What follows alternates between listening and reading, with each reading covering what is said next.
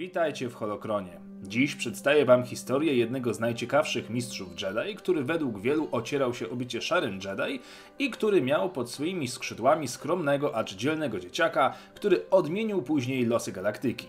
Poznajcie Qui-Gon Jinna.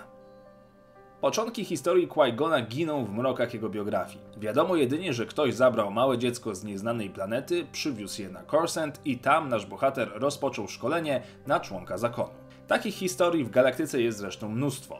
Quai zachował jednak lekki kontakt ze swoją macierzystą planetą, a w pewnym momencie był w posiadaniu specjalnego kamienia mocy zwanego Rzeką Światła, który to przedmiot pochodził właśnie z jego tajemniczej, ojczystej planety. Ale nie ubiegajmy faktów. Podczas młodzieńczych prób w zakonie nasz padawan poznał dwójkę swoich najlepszych przyjaciół, m.in. Talę oraz Kli Rharę. Dwa lata później wszyscy studenci wzięli udział w zawodach, na których młodzi padawani rywalizowali i przedstawiali swoje umiejętności rycerzom oraz mistrzom Jedi, którzy mogli zdecydować się na wzięcie ich w nauki. To właśnie tutaj talent we władaniu mieczem świetlnym zwrócił uwagę hrabiego Duku, który dostrzegł w młodym padawanie ogromny talent. Qui-Gon doczekał się swojego mistrza. Dwójka towarzyszy, mistrz oraz uczeń, brali udział w niezliczonych, często śmiertelnie niebezpiecznych misjach, wożąc się po całej galaktyce. Podczas jednej z misji doszło do pojedynku między hrabią Duku a Lorianem Nodem, jego dawnym przyjacielem, teraz upadłym Jedi. Qui-Gon pierwszy raz ujrzał swego mistrza przepełnionego czystym gniewem i nienawiścią i powstrzymał swego nauczyciela przed odebraniem życia. Niedługo później Qui wyruszył z Duku na ostatnią, finalną misję, trwającą aż dwa lata. Po jej ukończeniu trening padawana był kompletny. Duku na odchodne powiedział swojemu byłemu już uczniowi przestrogę, że jego jedyna słabość leży w jego współczuciu dla każdego życia. Ostrzegł także, że zostanie kiedyś zdradzony przez kogoś bliskiego.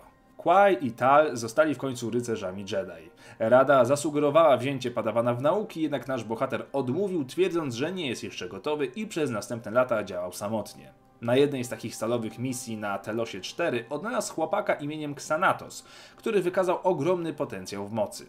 Mimo starszego wieku dziecka, Jedi zabrał go do świątyni, by ten rozpoczął tam wstępne nauki. W tym samym czasie wziął pod swoje skrzydła padawana imieniem Fimor, ukończył z nim trening na rycerza i samemu otrzymał tytuł mistrza. Wtedy też powrócił do trenowania Xanatosa, który był już gotów, by wejść na ścieżkę rycerza. Jednak nie wszystkim podobał się ten wybór. Wielu Jedi, w tym mistrz Yoda, wyrazili obawy odnośnie nowego ucznia Qui-Gona. Postanowili wysłać mistrza, jego ucznia oraz dwójkę innych Jedi na ostateczną misję i próbę charakterów. Udali się na ojczystą planetę Xanatosa Telos. Ojciec Padawana okazał się być okrutnym tyranem, którego należało spacyfikować. Spotkanie z ojcem skończyło się dla Xanatosa tragicznie. Dał się wciągnąć w intrygę zła i wspólne rządzenie uciśnioną planetą. Kwai położył temu kres. Zabił ojca Xanatosa w obronie życia Orykan, padawanki bez mistrza. Młody Xanatos dostał ataku szału i poprzysiągł zemstę, przechodząc tym samym na ciemną stronę mocy i zdradzając zaufanie mistrza.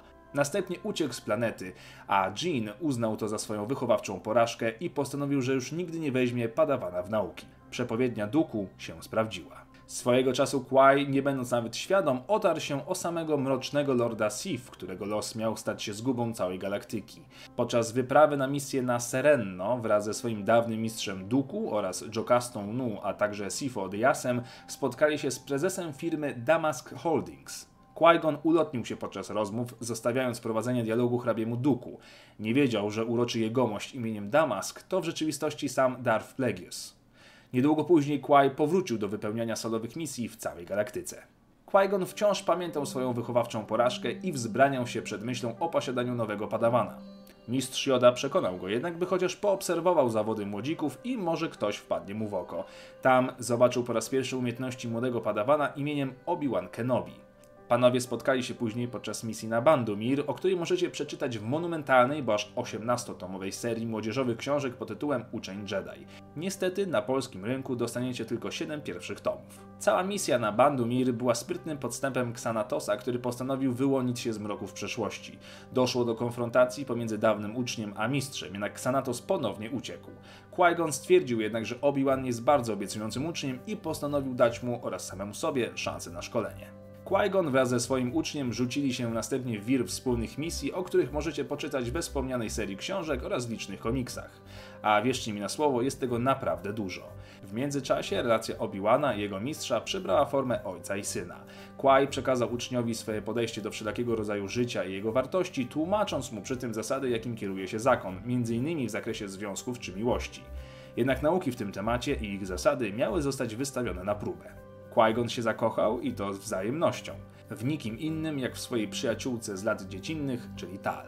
Uczucie prawie wpłynęło na ich wspólną misję, jednak ostatecznie Jedi trzymali się twardo kodeksu.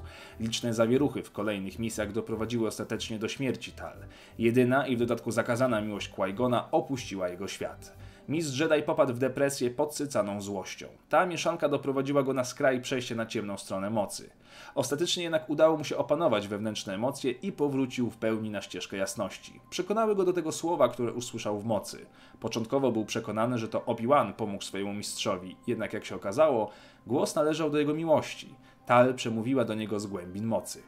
W kolejnych latach dwójka Jedi brała udział w kolejnych niezliczonych misjach, walcząc niekiedy u boku samego mistrza Windu, czy krzyżując ścieżki z łowczynią nagród Aurum Sing, czy wspomagając misję mistrza Plo Koona.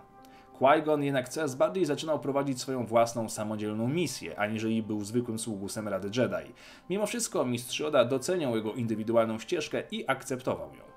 32 lata przed bitwą o Yavin, Qui-Gon i Obi-Wan zostali wysłani jako mediatorzy do blokady na Nabu, co jest oczywiście początkiem historii zaprezentowanej w Mrocznym Widmie. Dalsze losy Qui-Gona znacie z filmu oraz kilku pozycji książkowych i komiksowych. Ostatecznie jednak mistrz Qui-Gon ginie z ręki ucznia samego Darth Sidiousa. Darth Maul kończy cielesny żywot Jedi, nie wie jednak, że tym samym wprowadził mistrza na zupełnie nowy plan istnienia. Spuścizna Qui-Gon Jina miała swoje odbicie w dalszej historii. Jego śmierć wpłynęła na hrabiego Duku, który zarażony już ideą ciemnej strony mocy, stał się jeszcze większym wrogiem zakonu. Obi-Wan przez kolejne lata słyszał ciche podszepty swojego mistrza, które pozwalały mu podejmować ciężkie decyzje i kierować dalej swoją ścieżką Jedi. Spotkał swego mistrza raz jeszcze w formie wizji w kryształowych jaskiniach na Ilum. Początkowo był przekonany, że to jedynie wizja mocy, jednak z czasem nabrał przekonania, że to sam mistrz w jakiś sposób działa poprzez moc i stara się pomóc swojemu uczniowi. Qui-Gon nauczył się sztuki zachowania świadomości w istocie mocy od szamana ze starożytnego zakonu Willów, o którym z pewnością powstanie oddzielny odcinek. Qui-Gon pośmiertnie pomagał nie tylko Obi-Wanowi, ale służył radą również mistrzowi Jodzie oraz starał się naprostować działania Anakina. Nauki o zachowaniu świadomości przekazał Jodzie, ten z kolei Obi-Wanowi. Ostatni raz Qui-Gon objawia się wraz ze swymi dawnymi towarzyszami, Obi-Wanem oraz Jodą na pokładzie drugiej Gwiazdy Śmierci, będąc świadkiem ostatecznego odkupienia Anakina Skywalkera. Czy Qui-Gon Jinn był szarym Jedi? Myślę, że nie, bo choć był indywidualistą, nierzadko łamał zasady zakonu i często popadał w konflikty z Radą, nigdy nie odszedł ze struktur zakonu i pozostawał wierny ideom Jedi do samego końca. Był przy tym wyjątkowo charakternym i intrygującym bohaterem uniwersum. To jedna z tych postaci, którą cudownie byłoby ujrzeć choćby w formie ducha, w krótkim cameo w nadchodzących epizodach i filmach z Gwiezdnych Wojen. Dzięki za wysłuchanie historii Qui-Gona, zostawcie suba na kanale, by nie ominął Was kolejny odcinek i niech moc będzie z Wami.